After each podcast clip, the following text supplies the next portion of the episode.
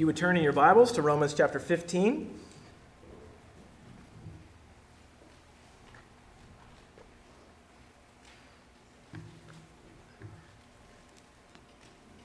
It's amazing in the scriptures um, how many different pictures and reasons and hopes for why Jesus came are presented to us in the Bible.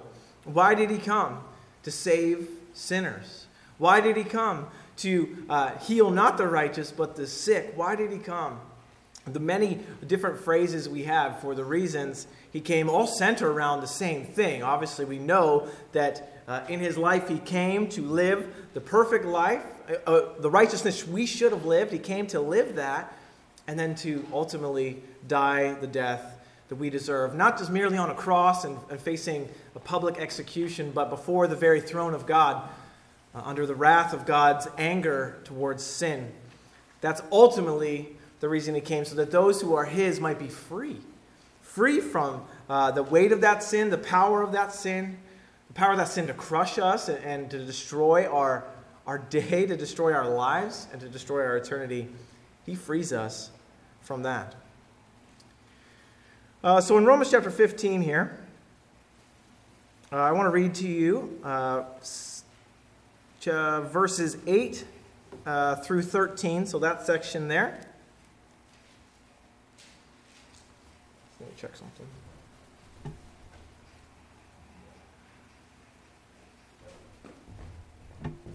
Okay?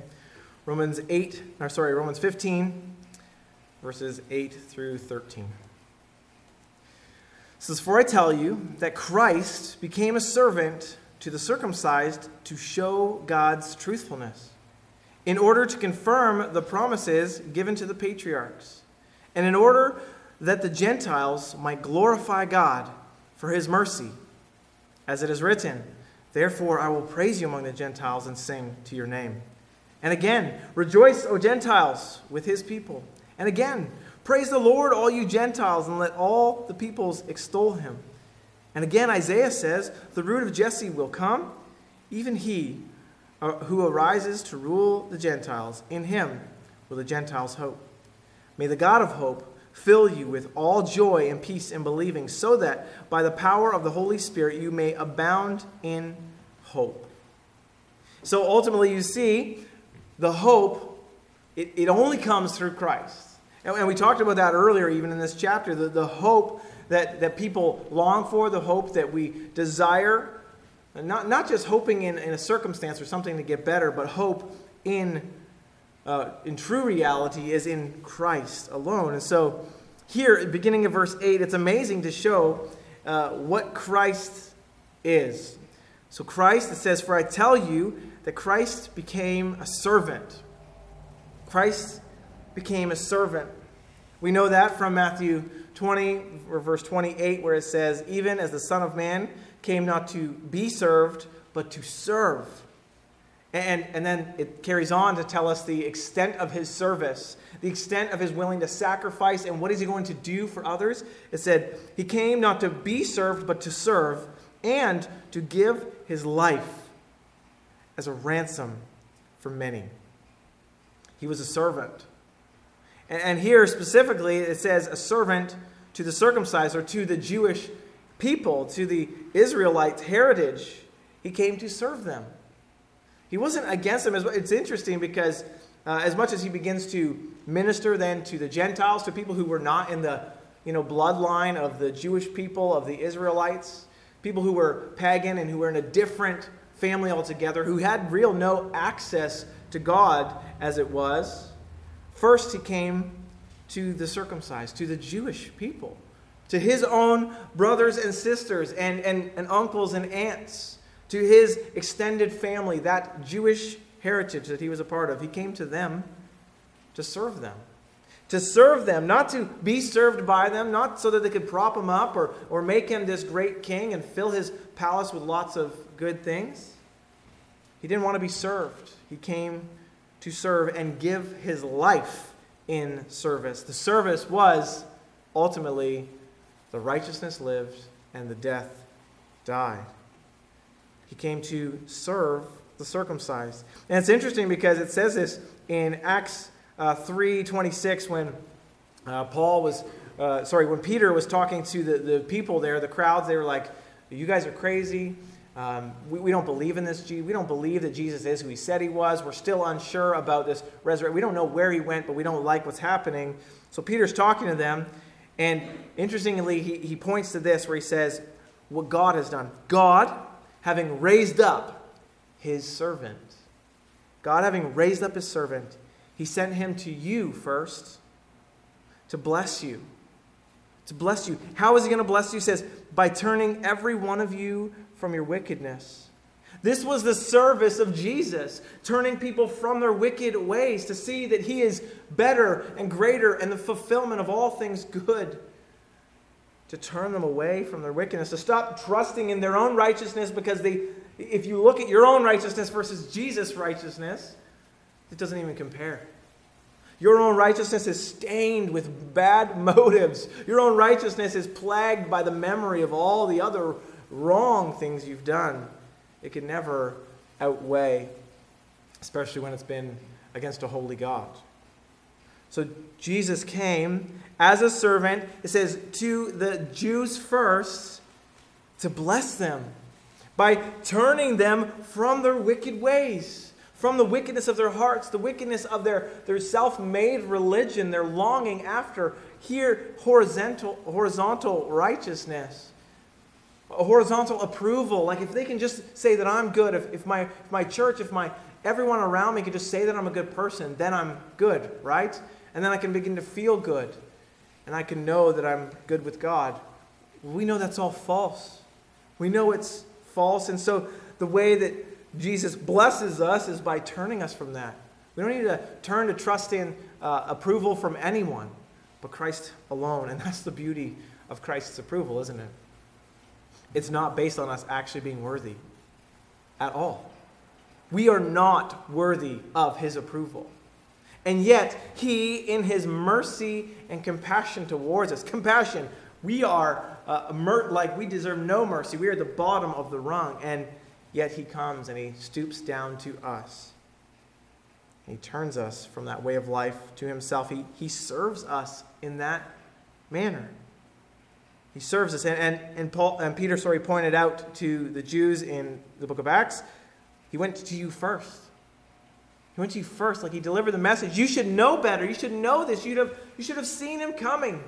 You've anticipated this Savior, this Messiah, your entire life. Your entire family lineage has been looking for the Redeemer.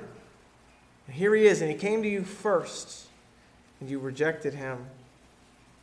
Ultimately, they crucified him.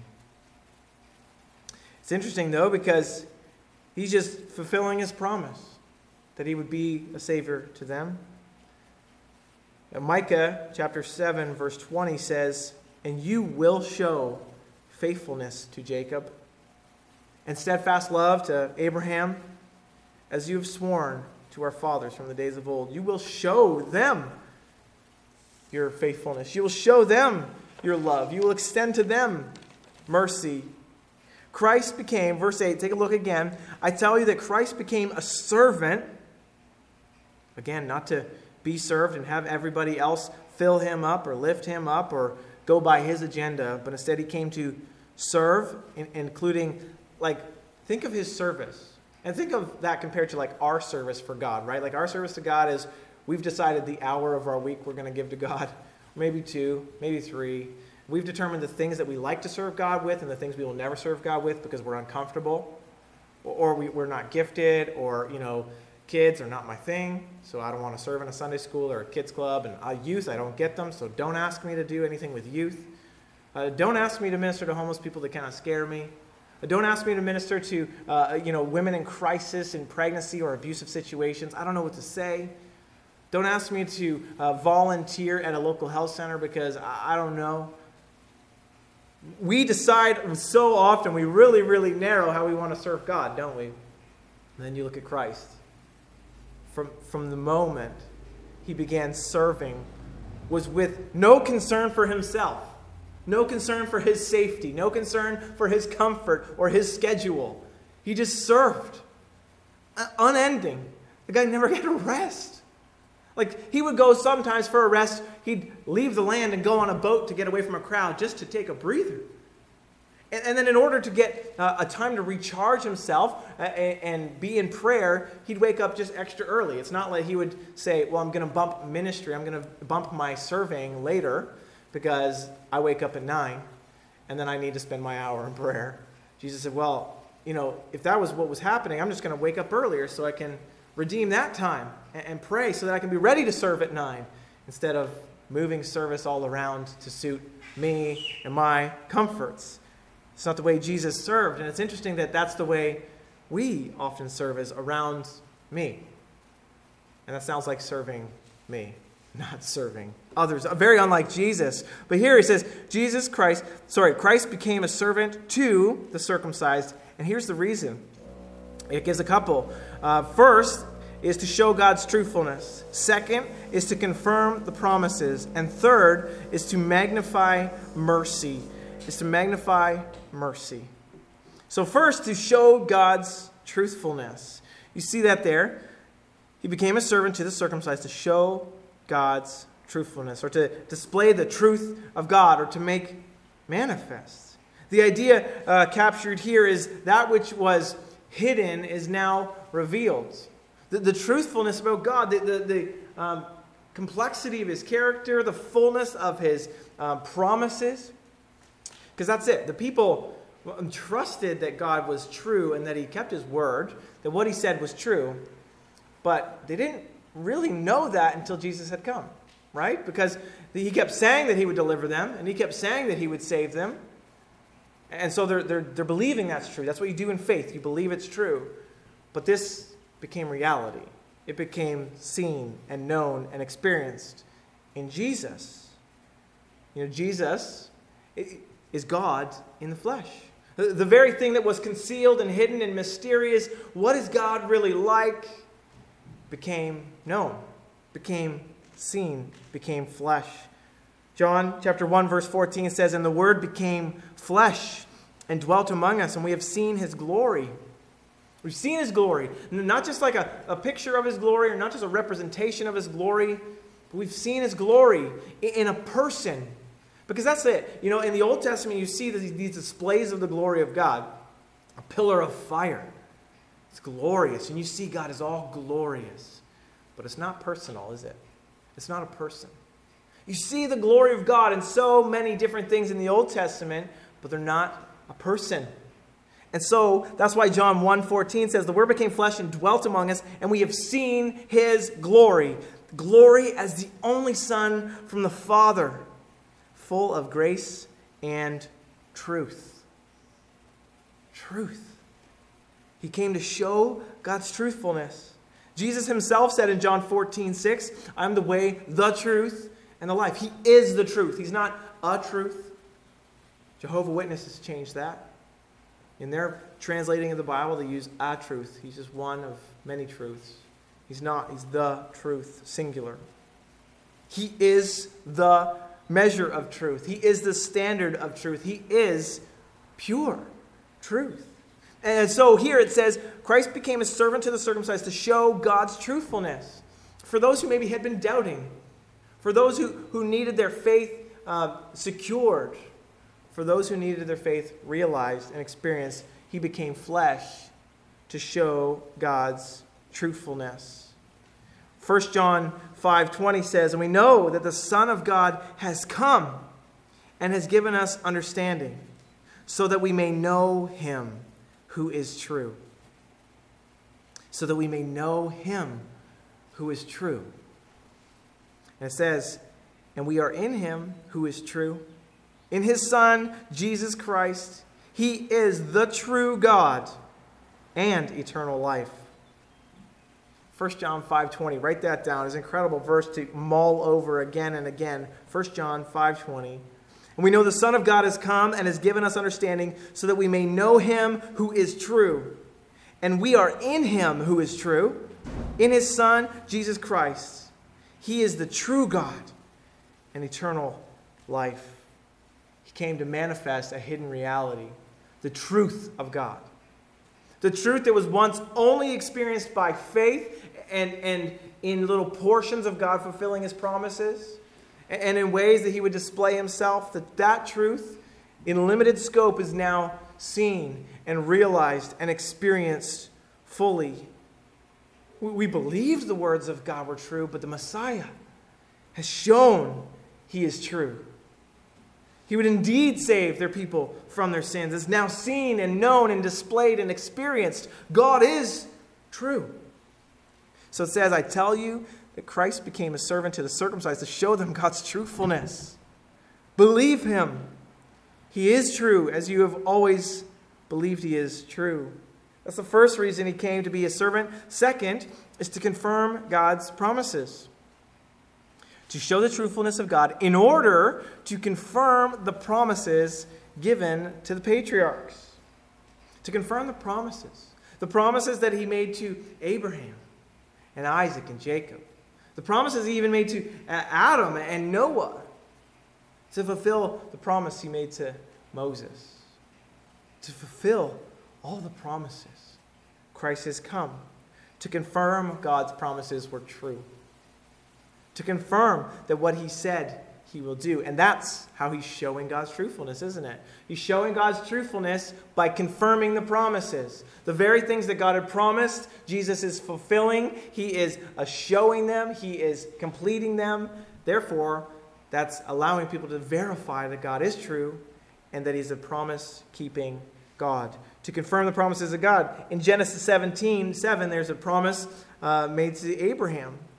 Here's what he says I will establish my covenant between me and you and your offspring after you throughout their generations for an everlasting covenant to be God to you and to your offspring after you. To be God to you. That was God's promise to Abraham and his offspring, is to be with them, to, to multiply them, to bless them through Abraham's line. Well, we know the fulfillment of that when you read the genealogy of Christ is Jesus himself. And God, in, in, in Genesis, when establishing this promise, was a covenant. And he did a covenant ceremony, which was so beautiful and interesting, where uh, normally two who would be entering into an agreement or a covenant would both walk through. They would both say, I agree to do my part, you agree to do your part. We are in a covenant together. Well, when he made that covenant to Abraham, the only person that walked through was God. God said, It's my covenant. And I keep my promises. And I am putting this on me. It's not on you, Abraham. So when Abraham's trying to figure out, well, how am I going to make this happen? I don't have any kids yet. God said, Don't look to yourself. Look to me. I have made this promise. I have made this covenant. And what, what, was, what was impossible, Sarah laughed at the idea that they would have children.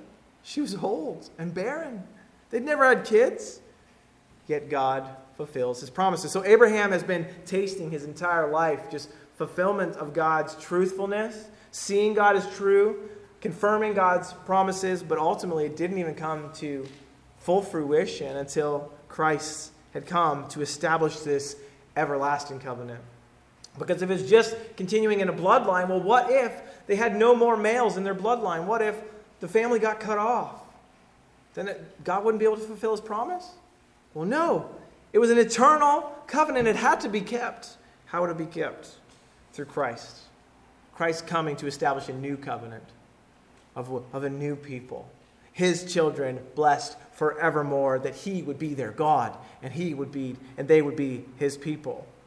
He established this covenant and he kept this covenant promise. So Christ came to be a servant to the circumcised to show them God's truthfulness, but also in order to confirm the promises given to the patriarchs, the, the fathers. And then the third is in order that the Gentiles might glorify God for his mercy, in order that they might glorify him. So, beyond that Jewish Israelite heritage, is to now the Gentile people. God has established his promises and he has kept them. And when he, is, and he made the promise to Abraham, uh, not the one I read in, in Genesis 15, uh, 17, but in 15, he said, All the nations will be blessed through you. And that was confusing for the Israel, Israelite people forever. Absolutely confusing. They thought, how does this make any sense? How will our God become their God? Will it just be by us, you know, because this was a common thing. You know, you'd have a servant in your home. Uh, the servant would stick around past their time, and they kind of become a part of your family, and they took on your God. And so maybe they assumed that was the way that he was going to bless the Gentile nation. Well, that wasn't true and full and fulfilling. It was only when Christ had come that the Gentiles might also glorify God for his mercy. They did not deserve it, they were not a part of the family. They didn't have any credibility. So it was all mercy, and so they glorified him. So it's interesting because God's keeping his promises, showing his truthfulness. God's giving mercy, showing his truthfulness. And where do we see that totally fulfilled? But in Christ. And then you think about that today.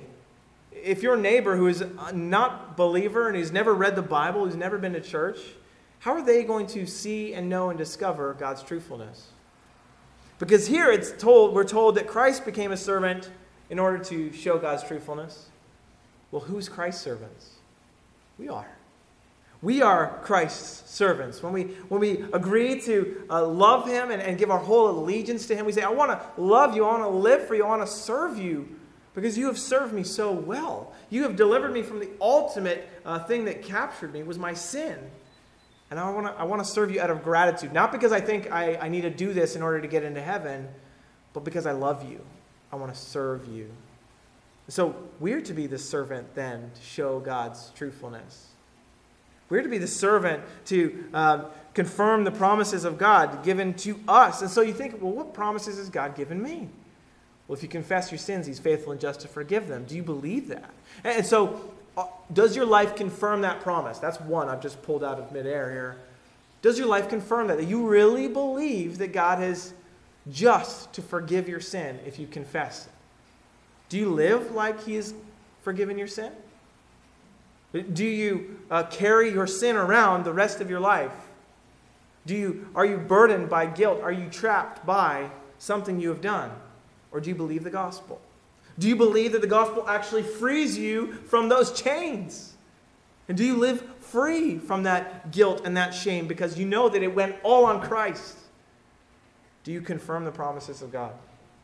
That if you uh, uh, believe in your heart and you confess with your mouth that Jesus is Lord, you will be saved. Do you believe that? Do you confirm that promise?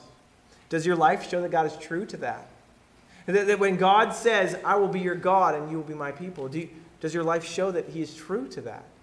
It's really kind of a hard thing to think about that this is now my service to Christ, the servant of the circumcised and of the Gentiles.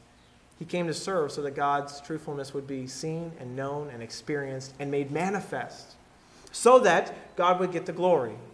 That was the ultimate end goal for the glory of God. It ends that in verse 7 for the glory of God, verse 9 for the glory of God, verse 13 for the glory of God. It's also that God would be adored like he deserves. Because we know, we say this often, is the only thing that, that we need truly uh, to be satisfied is God eternally, right? We need God eternally. Well, the, you're not going to um, come to God. You're not going to see uh, your sinfulness before a holy God. You're not going to uh, break down in, in humility to beg that God for forgiveness. You're not going to be free in that God if that God is not glorified.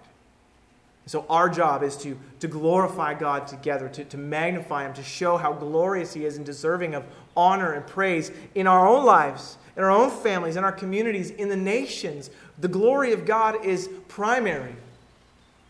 All other things pale in comparison. And all other things should be meant to serve that goal, to glorify God and enjoy Him forever. So here, Christ came as a servant to show God's truthfulness. Because if God is shown as true, He gets glory. To confirm God's promises, because He gets the glory. And then to magnify God's mercy, which we'll look more at next week in the Gentiles, there from uh, verse 9 through the end of that section. But it's amazing what Christ has come to do, and then what we now go to do. The torch has been passed on to us. We call ourselves Christians. That was a derogatory term saying, oh, you're a mini Christ? You're an ambassador for Jesus? So you represent Jesus?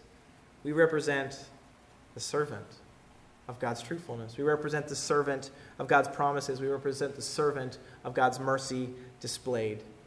Let us then embrace all of it.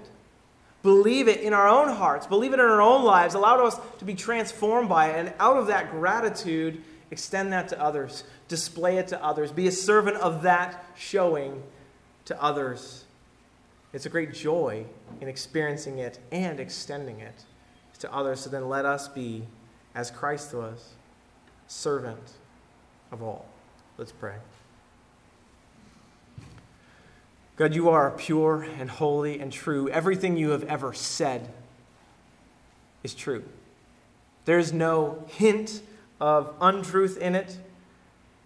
It's all true. Every promise you have ever made has come or will come true. And your mercy is more than we can ever imagine. God, help us then, having experienced all these things from Christ, to be those who are also servants of Christ and extend these things to others as we experience them, as we make them manifest and seen and displayed to show who you are. Because we want people to bring you honor and glory. We want that to happen in our own lives. God, give us boldness and courage to talk with others about their opinion on you, their opinion on death.